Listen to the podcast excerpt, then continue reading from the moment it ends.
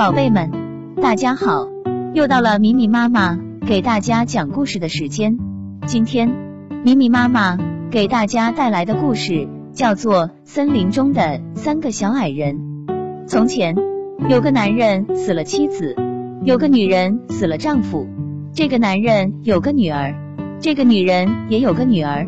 两个小姑娘互相认识，经常一起出去散步。有一天，他们散完步后，一起来到女人的家里。女人对男人的女儿说：“听着，告诉你爸爸，说我愿意嫁给他。从此你天天早晨都能用牛奶洗脸，还能喝上葡萄酒。而我自己的女儿只能用水洗脸，也只能喝清水。”小姑娘回到家中，把女人的话告诉了她爸爸。男人说：“我该怎么办呢？结婚是喜事。”可也会带来痛苦，他迟迟拿不定主意，最后脱下一只靴子，说：“这只靴子的底上有个洞，你把它拎到阁楼上去，把它挂在一根大钉子上，然后往里面灌些水。要是水没有漏出来，我就再娶个妻子；可要是水漏了出来，我就不娶。”姑娘按他父亲所说的办了，可是水使得洞胀拢了。靴子里灌满了水，也没有漏出来。他把结果告诉了他父亲，父亲又亲自上来查看，看到情况果然如此，便去向那寡妇求婚，然后举行了婚礼。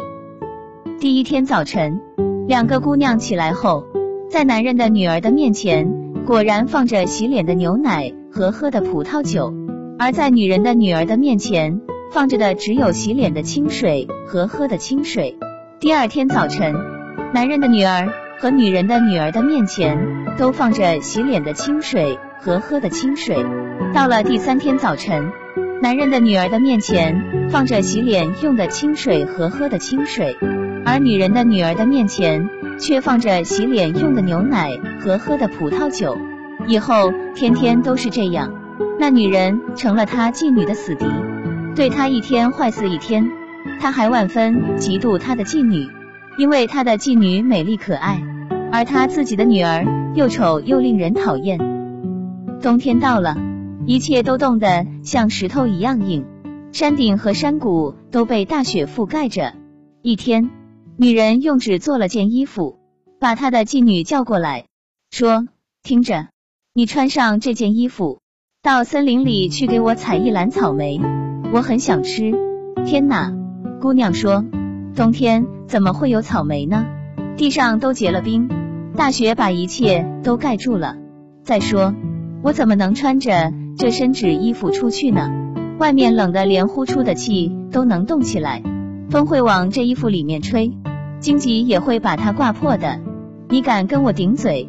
继母说：“你快给我去，要是没有采到一篮草莓，你就别想回来。”然后他又给姑娘一小块硬邦邦的面包，说：“这是你一天的口粮。”心里却在想：“你在外面不会冻死也会饿死的，别想再回来烦我。”姑娘只好顺从的穿上纸衣服，提着篮子走了出去。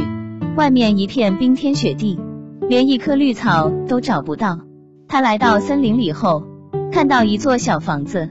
里面有三个小矮人在向外张望，他向他们问好，然后轻轻的敲了敲门，他们叫进来，他便走进屋，坐在炉子旁的长凳上烤火，吃他的早饭。小矮人们说，也分一点给我们吧。好的，他说着便把面包掰成两半，给了他们一半。他们问，你大冬天穿着这身薄薄的衣服到森林里来干吗？哎。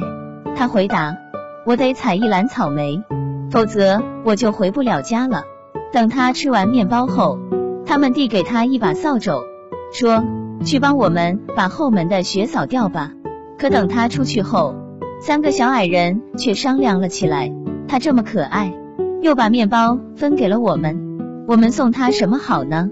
第一个矮人说：“我送给他的礼物是，他一天比一天更美丽。”第二个矮人说。我送给他的礼物是，他一开口说话就吐出金子来。第三个矮人说，我送给他的礼物是一个国王娶她当王后。姑娘这时正按照他们的吩咐，用扫帚把小屋后面的雪扫掉。她看到了什么？雪下面露出了红彤彤的草莓。她高兴极了，赶紧装了满满一篮子，谢了小矮人，还和他们一一握手道别，然后带着他继母垂涎的东西跑回家去了。谁知他进门刚说了声晚上好，嘴里就掉出来一块金子。于是他把自己在森林里遇到的事情讲了出来，而且每讲一句，嘴里就掉出来一块金子，弄得家里很快就堆满了金子。瞧他那副德行，继母的女儿嚷道：“就这样乱扔金子！”他心里嫉妒的要命，也渴望着到森林里去采草莓。他母亲却说：“不行，我的好女儿，外面太冷了，你会冻死的。”可是他女儿缠着不放，他最后只好让步。他给女儿缝了件皮袄，硬要她穿上，然后又给她抹了黄油的面包和蛋糕，让她带着路上吃。这个姑娘进了森林之后，径直向小屋走去。三个小矮人又在屋里向外张望，可是她根本不和他们打招呼，既不看他们，也不和他们说话，大摇大摆的走进屋。一屁股坐到炉子旁，吃起自己的面包和蛋糕来，分一点给我们吧。小矮人们说，可是他却回答，这都不够我自己吃的，怎么能分给别人呢？等他吃完，他们又说，这里有把扫帚，把后门的雪扫干净。他回答，我又不是你们的佣人。看到他们不会给他任何礼物了，他便自己冲出了屋子。三个小矮人商量道：“像他这种坏心肠的小懒鬼，又不肯施舍给别人东西，我们该送他什么呢？”第一个矮人说：“我让他长得一天比一天丑。”第二个矮人说：“我让他一开口说话，就从嘴里跳出一只癞蛤蟆。”第三个矮人说：“我让他不得好死。”姑娘在屋外找草莓，可一个也找不到，只好气鼓鼓的回家去了。他开口给母亲讲自己在森林里的遭遇，可是他没讲一句话，嘴里就跳出来一只癞蛤蟆，把大家都吓坏了。这一来，继母更是气坏了，千方百计的盘算着怎么折磨丈夫的女儿。可是这姑娘却长得一天比一天更美。终于，继母取出一只锅子，架在火堆上，在里面煮线团。线团煮过之后。他把它捞出来，搭在姑娘的肩膀上，然后又给姑娘一把斧头，让她去结冰的小河，在冰面上凿一个洞，在洞里漂起线团。姑娘顺从的来到河边，走到河中央凿冰。她正凿着，岸上驶来了一辆华丽的马车，里面坐着国王。马车停了下来，国王问姑娘：“你是谁？在这里干什么？”我是个可怜的女孩，在这里漂洗线团。国王很同情她，而且又看到她长得这么美丽，便对她说：“你愿意和我一起走吗？”“当然愿意了。”她回答，因为她非常高兴能离开继母和继母的女儿。姑娘坐到国王的马车上，和国王一起回到宫中。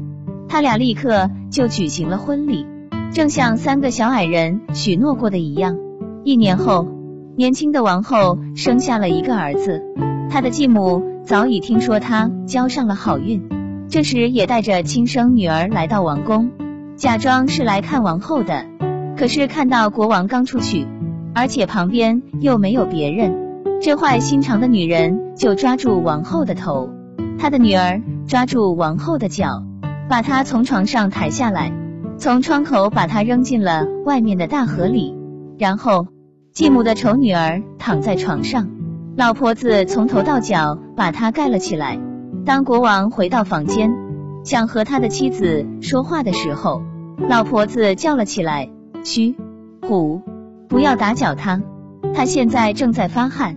今天不要打搅他。”国王丝毫没有怀疑，一直等到第二天早晨才过来。他和妻子说话，谁知他刚开口。嘴里就跳出来一只癞蛤蟆，而不像从前那样掉出金子来。国王问这是怎么回事，老婆子便说这是发汗发出来的，很快就会好的。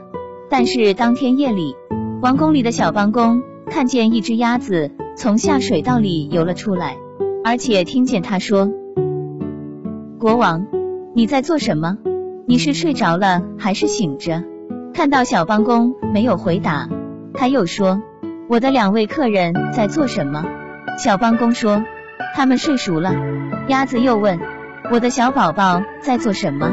小帮工回答：“他在摇篮里睡得好好的。”鸭子变成了王后的模样，上去给孩子喂奶，摇着他的小床，给他盖好被子，然后又变成鸭子，从下水道游走了。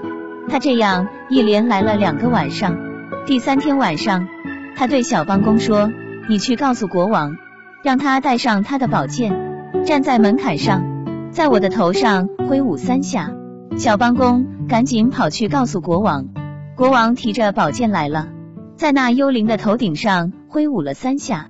他刚舞到第三下，他的妻子就站在了他的面前，像以前一样健康强壮。国王高兴极了，可他仍然把王后藏进密室，等着礼拜天婴儿受洗的日子到来。洗礼结束之后，他说：“要是有人把别人从床上拖下来，并且扔进河里，这个人该受到什么样的惩罚？”老婆子说：“对这样坏心肠的人，最好的惩罚是把他装进里面插满了钉子的木桶，从山坡上滚到河里去。”那么。国王说：“你已经为自己做出了判决。”国王命令搬来一只这样的木桶，把老婆子和他的女儿装进去，并且把桶盖钉死，把桶从山坡上滚了下去，一直滚到河心。